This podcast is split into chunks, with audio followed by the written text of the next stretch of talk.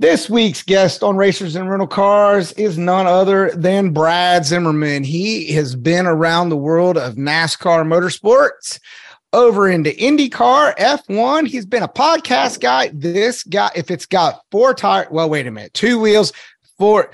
Anyway, Brad's been doing it for a minute. And we are going to talk about what I consider one of the most historic marketing programs in motorsports to date, and that is Target. We'll be right back with Brad in one minute. Let's put it up for the weekend warriors. It's the Racers and Rental Cars podcast with your host, Top Fuel Cam Cameron Foray, and his co-host, Mr. Top Sportsman Don O'Neill. Keep on till they can't ignore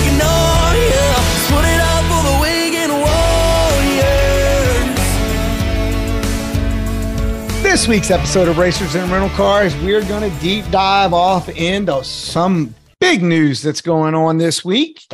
And oh yeah, we're going to have a awesome guest on.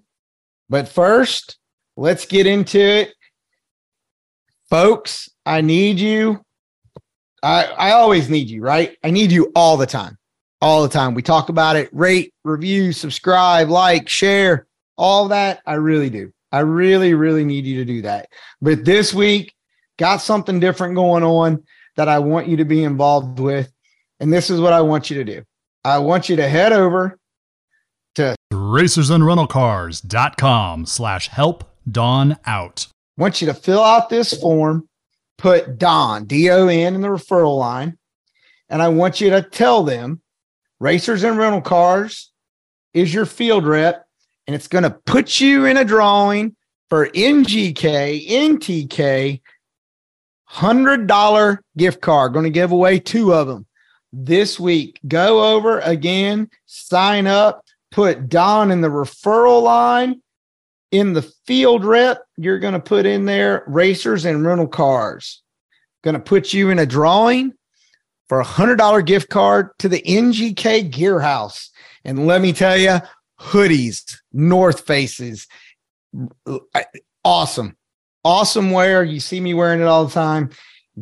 Get involved in it. It's for technicians. You can get insight into your personal car, racing insight, NTK sensors, NGK spark plugs. Again, racersandrentalcars.com slash help Don out. put Don in the referral line, and Racers and Rental Cars is your field rep. Get in and get signed up. All right, huge news as I'm recording this show. Tim Wilkerson joins the Scag family along with Tony Schumacher in 2023 and NHRA Funny Car. Jimmie Johnson, Legacy on track today. Got some photos shared out there in the social media world from our friend of the show, Mark Rebellis, ex Navy guy, posting up some Jimmie Johnson photos. And also, again, another sponsor announcement for Kyle Busch, RCR. Last week, I talked about it, didn't really go in depth, but just threw it out there as a small tidbit. I'm sitting back here, an innocent bystander of observation, and I wonder have you ever heard the phrase, it was cheaper to not have them be your customer? And I'm beginning to wonder if JGR took that approach with Kyle Busch. Because I'm telling you right now, I can't open my phone outside of two days and not see a Kyle Busch RCR announcement. It hasn't happened. RCR has no problem filling inventory, it looks like, over there for Kyle Busch. Very concerned about that. And in, you know, there's a there was a lot of a lot of conversation and people making comments about Kyle and his flexibility and what he was asking for and so forth. And again, that's all behind the scenes stuff. I'm just going off what we see on the surface and go, huh, wow. So RCR again, making another announcement for Kyle Busch. Uh, still hearing the conversation about Kyle Larson and the IndyCar ride in 2024. I think that's going to be pretty awesome. Stand by and watch as uh, how they handle the progression and learning curve for Kyle and the partners that come on board for Kyle's 2024 Indy Indy 500 and the Coca-Cola 600 going to do the double. I think that's going to be awesome to be listening and hearing about how they're logistically going to handle everything moving forward. It's not the first time it's ever been done. So uh, I'm sure we'll get to hear some insight from the world of motorsports. That being said, racersandrentalcars.com slash help Don out. and we're going to dive off into this week's guest, but please don't forget this weekend after you download me, Cam's out doing the motocross thing. I will be on Flow Drag Racing US Street Nationals in Bradenton. Stop by, watch, leave a comment in the chat box. Don't know that I'll see it, but the production team will, and so will the world. And uh, we'll see how I do for my debut on camera as the guy that's got a face for podcasting and radio. They're going to let me be in front of a camera. God help us all. Flow drag racing this weekend, US Streetcar Nationals, Bradenton, Florida. Over 50 pro mods going to be on the property. I am stoked for that. And the weather looks good. Last year, they did not have a winner winner in any of the classes because of the weather. It was cut short. So looking forward to this year. You'll have Brian Loans on the mic as well from the tower, and I will be down in the pits. Courtney Enders will be handling some content, and uh, I will uh, see how well I do. That being said, let's get into our guest.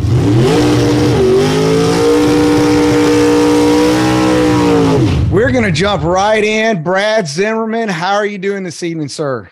Good, Don. Thanks for having me. This is gonna be fun. Uh, okay, well, you've really set the bar high if you came right in off the top rope and said that it was going to be fun. Uh, we joke around on Racers and Rental Cars that we are the moving dumpster fire. If you think your life is bad and you need somebody to pick you up, you tune in each week to Racers and Rental Cars, and Cam and myself will make you feel better about your own life. Perfect. Well, well, Brad, uh, again, you're you're a busy person. You've been around the world of motorsports, everything in marketing, partnerships, business development. Currently, your long title that will not fit on a business card is what? So I am the uh, uh, I work for Pratt Miller, and I am the partnerships and marketing director for motorsports within Pratt Miller. Again, will not fit on a business card, so Yeah. that must mean that you're way up in the chain there. Uh, maybe I I think the best way to, to explain it is I'm not on the competition side. So Uh, Right, but if you don't do your job, the competition side really doesn't have any kind of competition. Yeah, that's exactly right. The um, you know, it's it's a little deceiving that maybe the casual motorsports person will see a driver and a few mechanics, but um, if you're seeing them on television, there's usually a small army of people behind them making that whole thing work. And uh, I'm I'm definitely a part of that crew, although I am uh, usually behind a computer or on a phone. Well, and I know that is the one thing I learned early on in my military career is you don't have to be the smartest person in the room, but you've got to have the smartest people in the room around you. That's right. Yeah. Yeah. Figuring out what you're good at and also figuring out what you're not good at. And whatever you're not good, go find those people to cover the gaps. And that's usually the best way to attack everything. Well, you know what? That's the problem with our production team at Racers and Rental Cars. They thought we were good at this show. And unfortunately, somebody needs to figure out what they're good at because picking out talent is not what we are good at.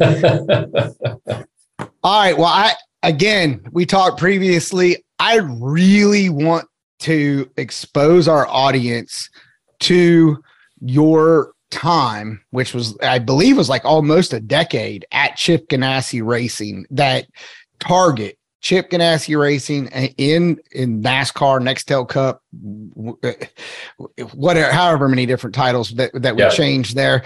Yeah. I mean, that was a long relationship with Chip before he passed on and sold the sold the team over to Justin Marks and then became Trackhouse Racing. Yep. But tar- but Target in the marketing of that was all B2B. It was it was a large relationship. I, and I just want to I want to expose our audience to it and, and be able to talk about it. So I'm just going to kind of be quiet and let's just start at the top and say how in the world did that relationship get started? So, um, so I, I was with Chip from uh, uh, June of 10 to uh, just about uh, very early 2019. Um, so I think uh, December of 18, right around there. So yeah, it was a while. It only felt like 20 years, but um, yeah, we uh, we were in everything. It felt like except Formula One. But at one point, um, we were you know uh, two car Cup, two car Xfinity, four car sports car, four car Indy car, two car GRC, and um, and many of those cars had multiple drivers, and it was just it was bananas of how much we had going. And working on the business side of things, uh, we were actually a pretty lean team. We didn't have what you'd think is like a front office uh, quantity. Um, I, I think we had about twelve people, and that included IT and HR. So um, we were a very lean team um, uh, on the account management side um, and the sales side. We had people that were crossing over between all the different series. So we were we were everywhere. It was it was exhausting. It was a lot of work, but looking back on it now, it was great because it was a very quick learn for everybody, and um, just gained a lot of valuable knowledge. But um, uh, started uh, when the target program was was pumping right along. Um, they um, they had it was a two car IndyCar team, so it was uh, Scott Dixon, Dario Franchitti in IndyCar, and then they had the 42 on the Cup side, which was uh, when I started. It was Montoya, and we were there during the transition over to Larson.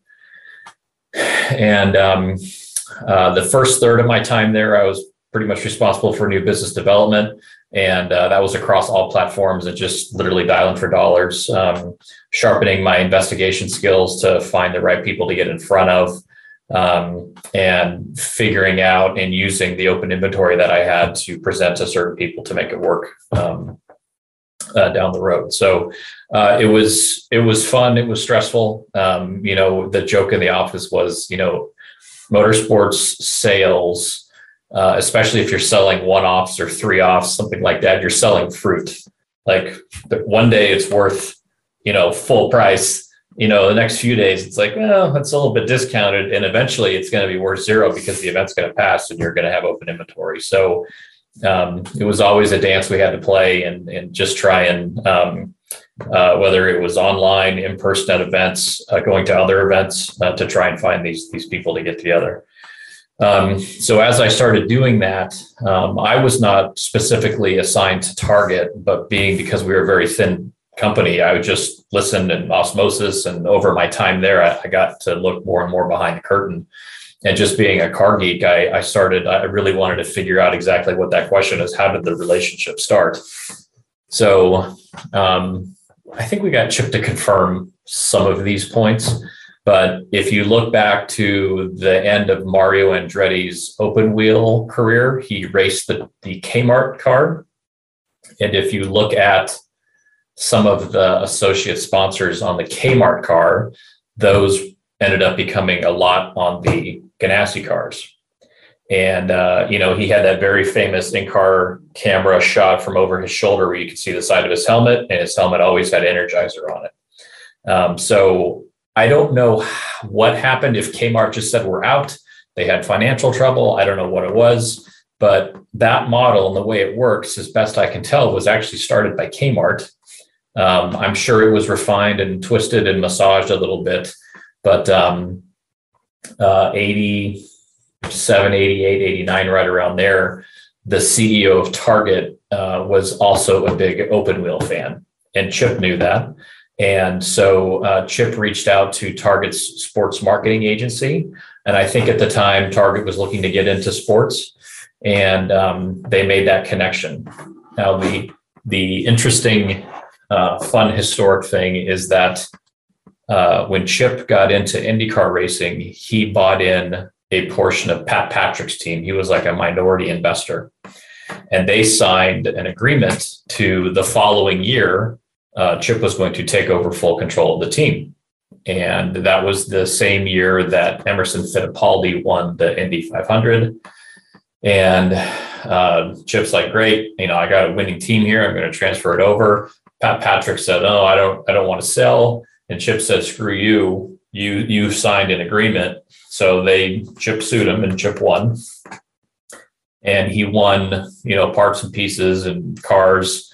Um, and I, th- I think it was roughly a million dollars cash, something like that.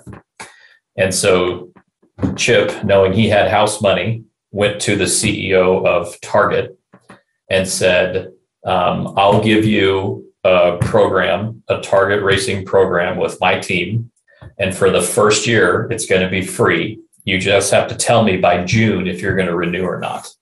And that's how it started.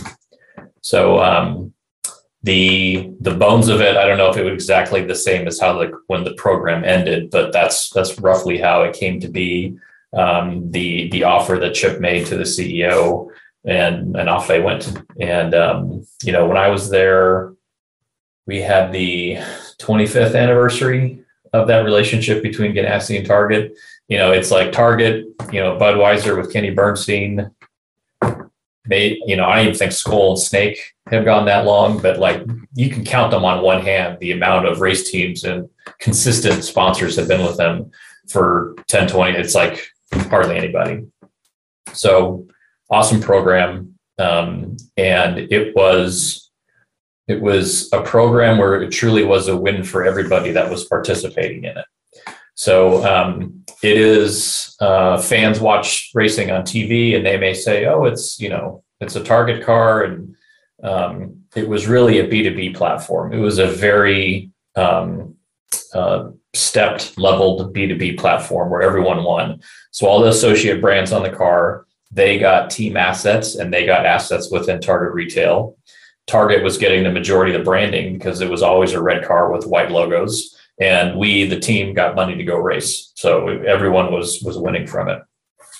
So when I left, there was 1,700 ish targets retail facilities uh, in the U.S. alone, and um, Target really adopted um, some of the um, uh, aspects of the racing program. So, like when you walk into a Target store, there's an A and a B, and the path around the Target store in, inside Target corporate is actually called the racetrack, and they have an inter and they have an internal slogan called "Speed is Life." So um, they really, this was not an ancillary thing. They really wrapped their arms around the racing program, and so Target's leverage was they had all these retail out, uh, outlets and brands were killing each other to get in to sell into Target. So they used that power to leverage vendors to help pay for the racing program. And there was, um, so they target capped it. They wanted exclusivity. So there was no more than 15 companies at one time that could be in the program. Um, they, uh, the vendors could not use trade dollars this had to be an incremental spend over and above what they were paying. So, um, you know, they may have been paying trade dollars to help, you know, buy media or buy advertising or pay for discounts. They couldn't shift that. This had to be an incremental spend in order to get in the target program. There was three levels: good, better, best, and um, uh, and the good, better, best applied to the assets within target retail, and they also applied to the team assets. So a good was, you know, you get, you know, sticker on the fire suit on the arm, you get a, a B post or a deck lid for a few races, and you get uh, an invite to come to one of the target events throughout the year, target racing event throughout the year, something like that.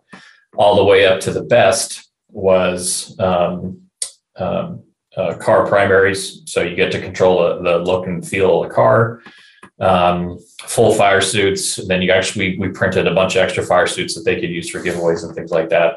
Um, time with your buyer, um, more invitations to these target racing events that there was four roughly four a year um, that you can go hang out um, intermingle with other ceos talk with your buyer in person maybe talk with the ceo of target if he was there. And then the the golden horseshoe from a retail standpoint was an end cap. So every aisle in target the end cap um, was always like where everyone wanted to be and it this Target was not guessing at any of this. When it came to retail space, down to the shelf level, down to the width of how much they're giving you, they know how much product they're going to move. So that's again, they use their leverage point to um, help pay for the race program. So apart with uh, vendors' incremental spend at the best level, they got a couple primaries on a car. They got a bunch of retail assets, including a spot on the end cap. And roughly that's how it worked. Um, it it just built momentum up year over year, and um, ultimately, this was not a cost center for Target. This was Target was making money on their race program. And when I've explained this to other people, especially people that are you know starting out, maybe funding their kid go karts or a you know late model team, and I tell them their racing program is actually profiting, making money, you know, their head explodes. Um, so it's uh, it's just leveraging buying power um, and it's leveraging what people want. And um, so I always tell people, like, what is your end cap? What is the one thing that people want from you from a business standpoint? And is it is it a big enough thing where you can help, you know, direct some money towards your race program? And that's that's basically how all of these B2B programs work. You know, some are more glorified than others. Some aren't very glorified, like Menards had a, had a B2B program, a vendor program, and it's very less glorified than the Target one because we were able to kind of see how that worked. Um, and then um, uh, the uh, dollar store or whatever it was, they were with Gibbs for a while. Very much set Dollar up General. like the same way, Dollar General. So um, there's been other flavors of vendor programs at the retail level, but I I, I really do believe that, that the Target program was the most comprehensive, detailed uh, program out there. Oh, and, and that's a that's some great insight. I you know I never heard that inside the t- Target headquarters that was actually called. You know they had that had that about the inside of the way it moved, but I always yeah. knew that about when you walked into a Target store. When you walked in, there were certain companies or brands, if you will, yep. that had products in certain locations as you walked around and inside Target. And yep. all the end caps were different. Some of them mm-hmm. were similar, maybe one on each side of the store, you know, as as they grew into grocery yep. sides and things of that nature. And and it was, I mean, I remember doing a case study about Target in grad school. I mean, it was it, it, was just an historic. It was always talked about, right? It's Sports Business Journal, uh, Julius. Everybody talked about what the value was of Chip Ganassi Racing and the relationship with Target and how they leveraged it. And I always thought that Menards probably didn't benefit the way they probably should have. You know, they didn't yep. leverage. Um, with that. Uh, but you know, moving forward now, if, if we stop to think about it, who would you say has got the best B2B program going forward now on the surface? I, I, mean, Penske obviously comes to mind for a for a lot in the modern era just because of the significance of Penske. But yeah. I, I mean, I I struggle to find someone that's legitimately got some upswing, if you will, in the B two B marketplace. Yeah, Penske might be the best example, although it's it's built a little bit differently because those are all of his companies, and Roger uses his motorsports platform as Penske Corporation's marketing arm. Um, that when people see those cars, that is Penske Corporation. And then when you start looking at all the names, all the brands on the cars, when you start looking at when he uh, the races he promotes, which I think it's Detroit, maybe a couple others all the companies that are buying the suites. Those are all like so he um, uh, he is a case study all to himself, and he has done a phenomenal job uh, over the 50, 60 years he's been doing this. So that's probably the best one. Um, there are, um, you know, another one is although, and, and, again, they're all kind of different, but, um, you know, HendrickCars.com um, on the on the NASCAR side, and you start to see it bleed over into drag racing and the pro stock. And then I'm sure you'll see cars or HendrickCars.com on Kyle's IndyCar. Um, that's that's really his own B2B deal. That it, it's a, it's his own money, but he Right. is he is using properties that he owns to get the benefit of being on television to help drive his business. So therefore, in theory, it could start to help pay for itself. So um, yeah, it's uh, it, it's it's unfortunate that there's not a lot of traditional sponsorships left. Um, and this this is something that uh, I have as, as long as I've been in it on the NASCAR side, I think all but about two years the audience has been in a decline. Uh, I think 2013 and 2000 I don't know 15 or 18 there was a couple spikes in NASCAR, but ever since then it was just been declining. And um, you know we we as a motorsports community, you know IndyCar is not competing with NHRA like NASCAR is competing with a Twitch streamer um, and uh, the uh, uh, um, the you know ice capades and the the zoo and we're competing with good weather. And like the competition doesn't end. It, it's way it's way outside motorsports. So um, you know people are fighting for attention. And if you can get attention through whatever means that's going to draw money. And um, whether that's motorsports or professional wrestling like that's that's that's how you do it. That's what that's what the um, sponsors are ultimately paying for is a is not only a decent sized audience but an engaged audience. And um, and something that they can uh, a platform that they can mold where they can sell their products and services i still think that is the ace in the hole for motorsports unlike stick and ball sports, you know, I'm not selling an outfield wall or a banner, a ribbon banner at an NBA game. Like nobody cares about that stuff. It's nice to have, you know, and I'm sure it plays into a bigger picture. But um, you know, the I always thought it was fun because I I, I think I'm kind of creative. So when I would talk to people about sponsorship and partnership programs, I'd be like, what do you want? What do you want to do? Like, if it's not bolted to the floor, I could sell it. And that's the beauty of a motorsports partnership or sponsor based sports. You can kind of do whatever you want as long as you're outside of the bowl, you know, so you can't get into rights issues with, you know, photography and video and stuff at a racetrack. But anything outside of a racetrack is fair game. So that was always really exciting for me. you know w- when i sit back and, and we do we we talk about a lot of different opportunities or perspectives right i think that's you know you said oh you think you're creative and and i sit back and go okay i'm not a creative individual but the network of the business aspect of it of, of thi- putting this person with that person or putting this Yeah. person in touch with that person or or how do we how do we expand your as you said audience right let's let's impact just direct consumer conversion if you will like Yeah. those things are feasible at every level of motorsports I, I Yeah. just you you know I you talked about go karts and motocross you know and Cam's doing things with his kids on on e motorcycles and so forth out in California and and these companies see it just like we do right being from North Carolina what do we do you got to put a seed in the ground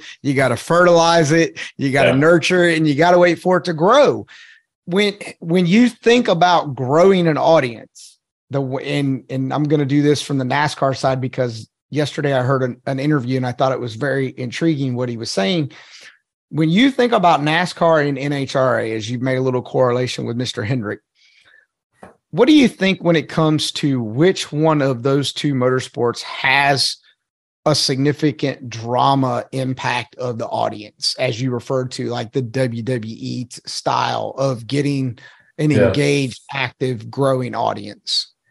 Well, it's it's fascinating to me because uh, now that I am away from NASCAR and I watch it uh, as probably a little bit more than a casual fan on Sundays, um, it's it's I wouldn't say it's watered down, but it's pretty vanilla. And anytime there's um, some drama that's that's kind of percolating to the surface, I stand up and I cheer it. But then you know there's half the fans hate it. You know, they want to see good racing, and then the other half they say, "Well, I just want to see crashes." Like, I, I think the right answer is yes to everything. Like, uh, you shouldn't, and I I think that's one of the things that I would wish NASCAR might. And again, this is just me spitballing here, but it's okay to have six different audience segments and create material and content for all of those audiences. It seems like NASCAR's been in this. It's either the old fans that got us here or the new fans, and there's no middle ground. Um, so th- there's a lot of, you know, NASCAR's still the 800 pound gorilla in the room. They still control the majority of motorsports eyeballs in North America. So they still have a big stick. Um, I, I'm not sure how much upside they have because it seems like, especially with the RTA and stuff, there's kind of like a stalemate kind of happening with TV money and the teams want more money, all this stuff. Um, I I grew up in Southern California. I was a drag racing fan first and foremost, and and television and motorsports is a double edged sword. You want it to be on TV so as many people can see it, but when it's on TV, it's it's just neutral. You can't feel it, you can't smell it. It it just loses a lot of its punch when it's on television. And the best part about drag racing is if you can get somebody to an event, which I've had sponsors paying us money and they still won't come. if you can get people to an event, it becomes a whole lot easier to communicate what you're trying to do. And um, NHRA to me was built for social media. But I also think social media has killed NHRA because you have all the PR people that they stand there live and they say, "Oh, you know, we won. Here's the time. Left lane one or whatever." So I don't, I don't need to watch on television. I just watch Twitter. So that, that's another thing. But um, gambling in the NHRA, oh my God, it's built for that. And the fact that they don't have a gambling partner is crazy, crazy. So um, uh, the the uh, diversity. I mean, they were the most diverse motorsports back in the '60s, and the set they had a female championship and uh, ch- uh, a championship uh, driver female 1975. Like they were the first on just about everything in motorsports. Nobody knows about it. The people that know about it are my age or older. And to me, that is that breaks my heart because that was like my first love was drag racing. So um, I hope they could they could steer the ship in a better direction. But in terms of upside, in terms of colorful personalities, uh, in terms of um, uh, uh, access, you know, no one beats NHRA access. Nobody, not even close. And you know, it, it's getting a little crazy because the you know the top levels you don't want to jerk around your opponent too much, but I remember Doug Herbert getting burned down and he got out and he was starting to fight. Like that's awesome. He- So He was gonna what he was gonna whoop Clay Millican's ass is what he was That's gonna do, right. right?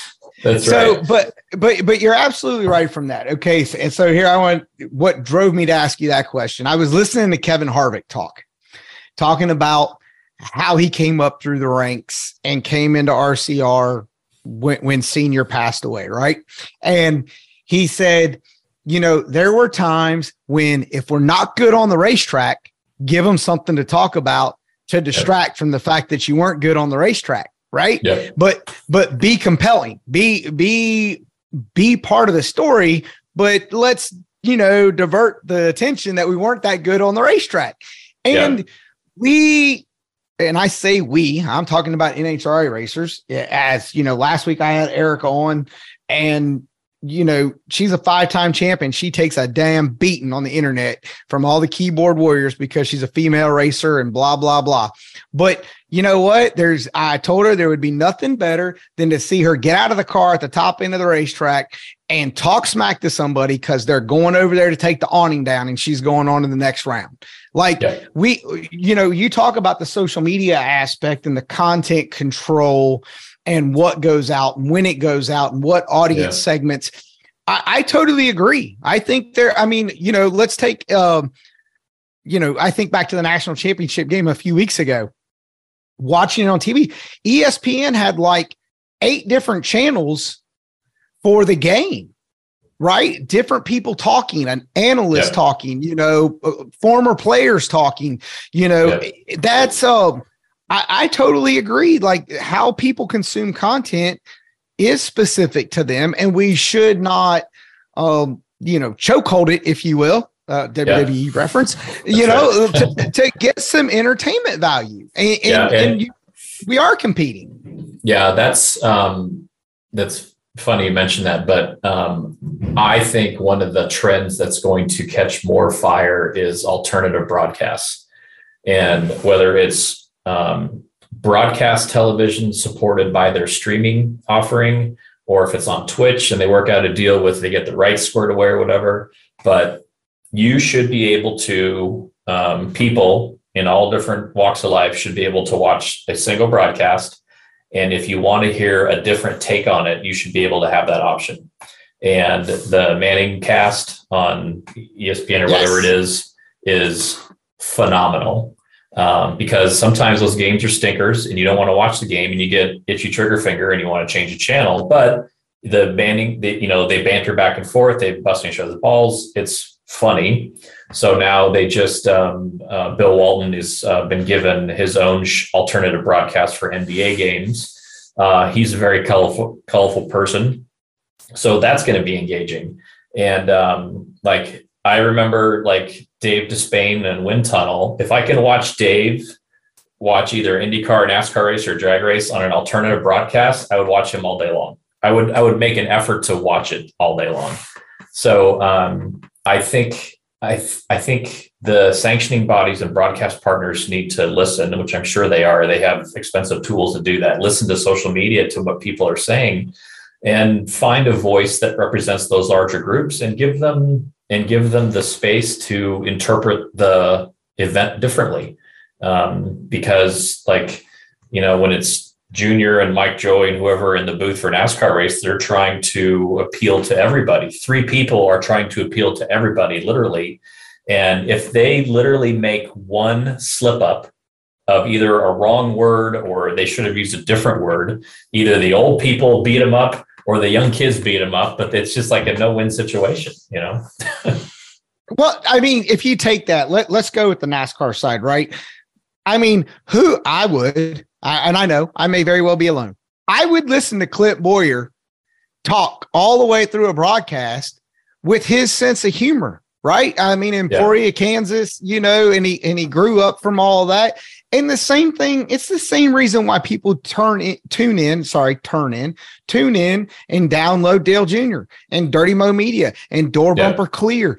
And and they they have these different audiences, right? Like here, I'm a closet guy. I have no problem bringing this out. Yellowstone has its own podcast that gives you behind the scenes conversation about this trending show, right? Taylor Sheridan and, and so forth. We consume the content in so many other ways. Social Yep. Twitter, Instagram, Facebook, you know, like you talked about Twitch, which took off with with you know during the COVID with with, with Right. you know simulator racing. I I just don't know at what point we're gonna get get what we asked for, right? Get what Yeah, we I- want. I, I I want content and I want excitement and drama, and I think there's a lot of people that are more worried about well, we don't want to turn into the. WWE. Yeah, and and and again, having those multiple segments, um, that that's okay. You know, like um, most team I've been associated with, the guys driving the cars and working on the cars, and maybe even engineering the cars to a certain level, they're racers.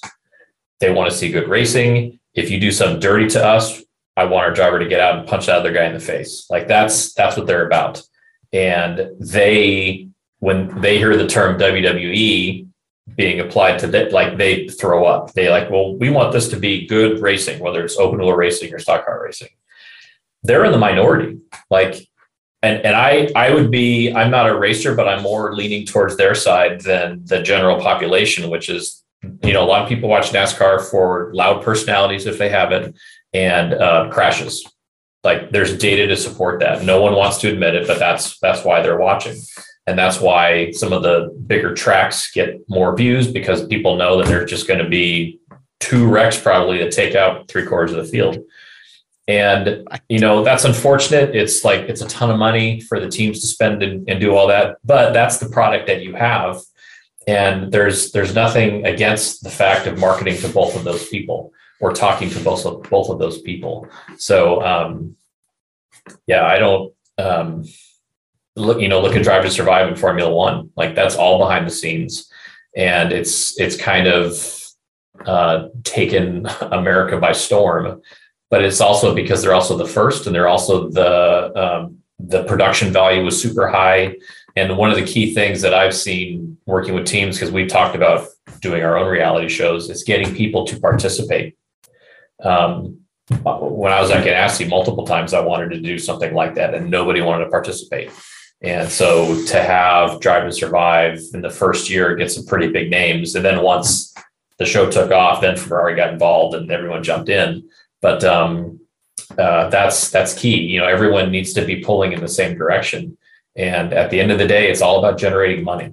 Like good racing, unfortunately, doesn't justify money. Like it just doesn't. Um, we are well past that era. Um, you know, good racing from the 50s to 80. You know, good racing would would create money. Uh, it just doesn't do it anymore. It has to be good racing plus plus plus, and those pluses are changing almost every two or three years. It changes like what what the entity needs to bring in that audience together. I also think one of the challenges, right, to to go with, and we talk when you when you're talking about like you were talking about you were doing it Ganassi and get people to participate, right? Like I have this in my own little two brain cell brain, this concern that some people don't want people to see truly how they are, who they are, Monday through Thursday. Yep. Right now, so so like I think back, you know, and and I'm sorry, I'm going to forget the the proper name of it, but Bubba Wallace did that deal on Facebook leading into the season at Petty. And I can't remember the name of it, but it was like a six small six episode deal on Oh, yeah, yeah. Facebook. Yeah. Yeah. And um and like he he legitimately had moments in there, you know, when when people talk about he had a, you know, a problem with anxiety and so forth and, and, and depression. There were moments while you were watching that, if you were somebody that had anxiety or dealt with depression uh, Yeah. or or could see the the invisible illnesses, if you will, I I picked up on that. I knew what it Yeah. looked like, and Yeah. and that was real. And like, and people go to oh, he, you know, so dramatic or whatever. But you want to see real.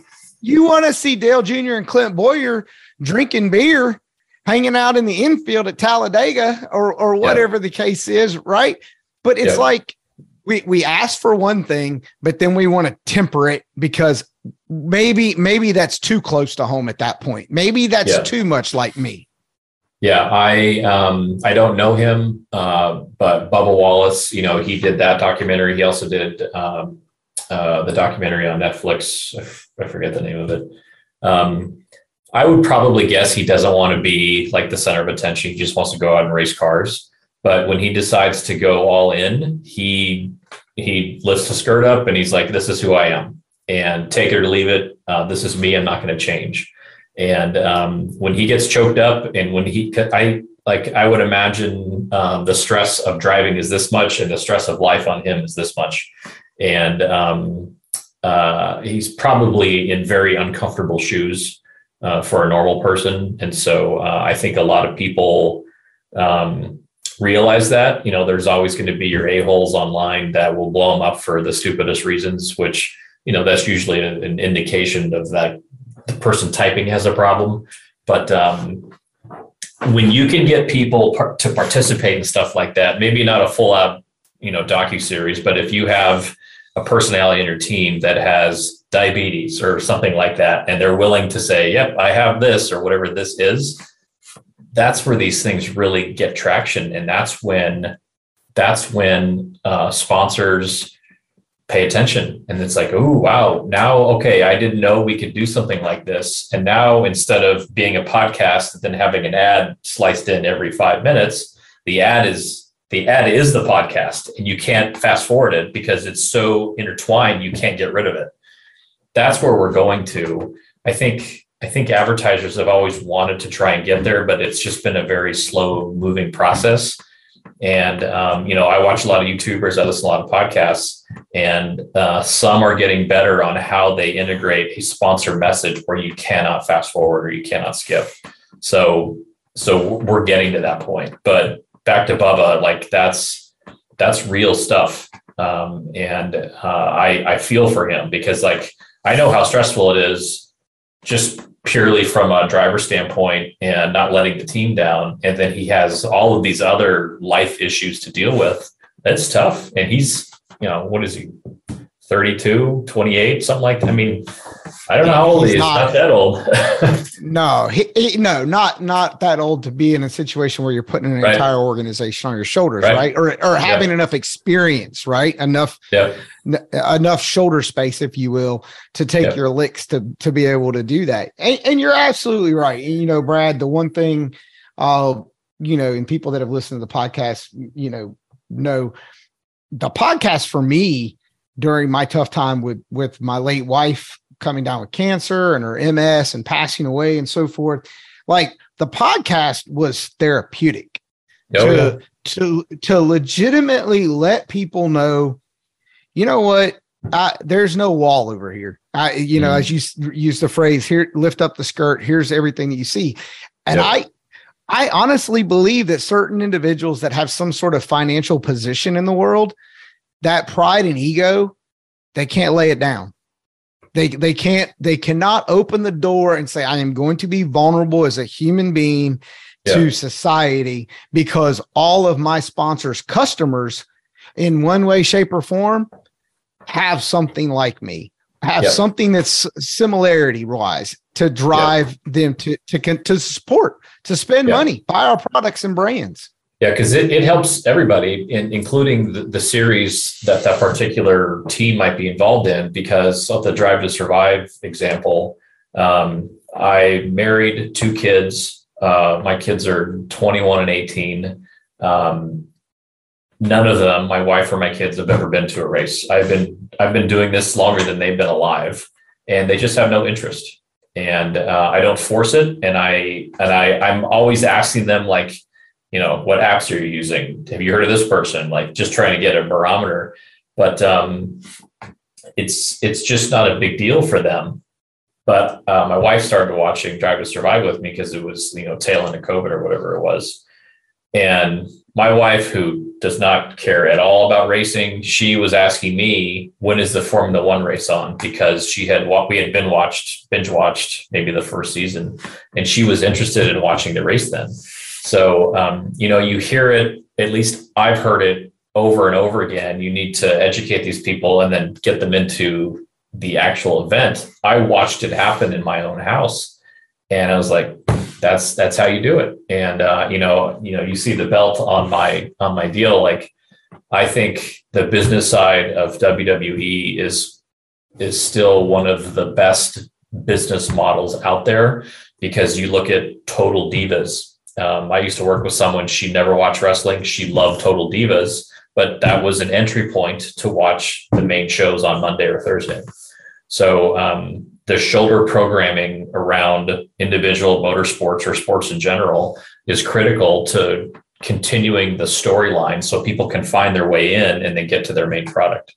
Critical. Oh, and Mission that- critical. that that is absolutely 100% and i can say that from my own standpoint um because you know I, I mentioned earlier about yellowstone taylor sheridan there's a show that he did called the last cowboy and i caught one episode and from that point binge watched three seasons Yeah. bought a subscription to a channel so all that i on the fire stick so that i could watch the third season Yeah. because it had such a draw of the drag racing or motorsports world of for these riders, right? They're on these Yeah. horses and they're they're racing horses, rain, you know, reining horses, if you will, Mhm. for for these team owners.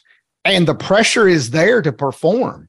I- Yeah. you know, in, against, you know, 18 or 32 of the best in the country. And there's always somebody coming after you. And there's this personality difference. And there's the hater in the group and the prima donna and the golden boy. And it's just this dramatic deal. And now I'm like, now I'm hooked. Like now, Yeah. now I'm looking to see when I can actually go watch an event in person because I'm Yeah. that interested in it.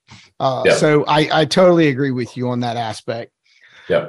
Well, Brad, I'm I've held you up, had you on. I really appreciate it for a long period of time. I do need to ask you a couple more questions. Give my listeners, if they're out there and they're avid motorsports, they're trying to build their brand, they're trying to get, you know, do something different to get sponsors' attention, create new partnerships.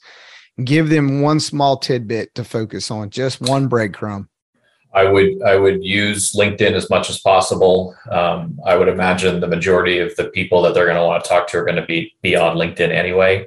Um, and don't be afraid to share your ideas in a public forum. Um, you know, a lot of people get really protective of their ideas. Like I'm the opposite. Give an idea out, it's harder to execute. So, um, but as you're doing that, the process, you'll start to gain people's mind share and be like, "Oh, that, that's pretty smart. Never, th- never uh, thought of that." Or they'll they'll start to get a relationship with you, even though there may not be a two way like this. So um, use LinkedIn. Um, I would also do a lot of the similar things on LinkedIn as on TikTok. Uh, both of those algorithms are really producing a lot of uh, organic reach that you don't have to pay for, and you can get a pretty decent sized audience really quickly. A lot of like minded people, um, and you can never know too many people. So when you're at an event, at a race, I don't care at the grocery store, um, have your elevator pitch whether it's you're pitching a sponsor or pitching whatever, or you're pitching yourself, um, have that ready to go um, and be genuine with people and um, be inquisitive. Ask them questions. Um, a lot of times I've met people say, Hey, no, no, it's Reno Ricky. And then Ricky goes on and talks for, you know, an hour and like, you know, so be inquisitive, um, be real and, uh, um, digest as much information about your particular area as possible so you become a subject matter expert um, and just kind of continue that rinse and repeat and uh, that's probably the, a really good starting point for people That's great advice, especially the LinkedIn piece about research. Link, LinkedIn has just Yeah. an abundance amount of research to be able Yeah. to connect with individuals. Yep. Okay, so one thing we do here on the show, Brad, that uh, probably unlike most motorsport shows, I'm going to ask you two questions. One is you get to eat dinner with anybody, dead or alive in motorsports. Who are you having dinner with? uh, in motorsports um, uh, even though I, I said hi to him really quick, I would love to uh, have dinner with Dan Gurney. Um, I was maybe in high school. We both were out in California. He rode up in his alligator motorcycle to one of the cruise nights I went to. I had no idea who he was at the time. And over the time, I've become more familiar with his company and what he has done behind the wheel. And I think that would be fascinating. That's awesome. Dan's never made an appearance on the podcast. So there we go for Dan. Yeah. All right. This is the one that always gets everybody that comes on the show. You get to send one WTF card to anybody in motorsports. Who are you sending it to? Oh, geez. Um, I I would I would send it to uh, the front office of NASCAR in Daytona uh, with regards to the TV negotiation process. Um, to me, to me, it is a very easy thing to figure out with the teams, but it just seems they're making it difficult, and um, that that could be a plank that nobody wants to walk down. So, like that that that would be my WTF. Oh, and that uh, that's a good one, and and especially in this time period, right? I am looking forward uh, with anticipation over the course of the next, I guess you would say, five to eight months is probably when we'll probably hear these Yep. negotiations just come to a head. Uh, Yep. We didn't talk about the RTA program and and Michael Jordan and twenty three eleven, and di- I mean I. Uh, I'm sorry, it's business. We don't have that in NHRA. We don't have a charter system uh, to create value. Internally into our teams. And it's something that the RTA, the charter system, is definitely intriguing to me. And I enjoy Yep. reading and watching and learning about it. So uh, I too, with you, will see what happens in the next five to eight months, as I'm sure we will have some awesome social media one liners that will come out Oh, uh, sure. over the course Oh, of the future. Well, Brad, where can anybody that's interested listening out here catch up with you if they want to pick your brain or follow you out here in the world of motorsports? Um, LinkedIn's probably the best bet. Uh, I'm on LinkedIn pretty much all day. My, my green dot is usually illuminated on LinkedIn. So Brad Zimmerman, and uh, I'm, uh, there's a few Brad Zimmermans. I'm the one in uh, Davidson, North Carolina. And um, Twitter, um, I'm not super active on Twitter. Uh, however, I do watch Twitter a lot. Um, but that's uh, Hot Rod Dad 74 uh, is is my is my Twitter handle. But yeah, uh, LinkedIn's probably the best way to get a hold of me. Well, there you go. Brad, once again, I really do appreciate you stopping by, taking some time out of your busy schedule. I'll be excited to see what exciting things you have in the work over at Pratt Miller. And as always, you're always welcome back anytime something peaks the top of your head and you want to drop some knowledge on our listener base. Okay. Thanks, Don. It's great. That's this week's episode of Racers and Rental Cars. We'll see you next week. Let's put it up the weekend.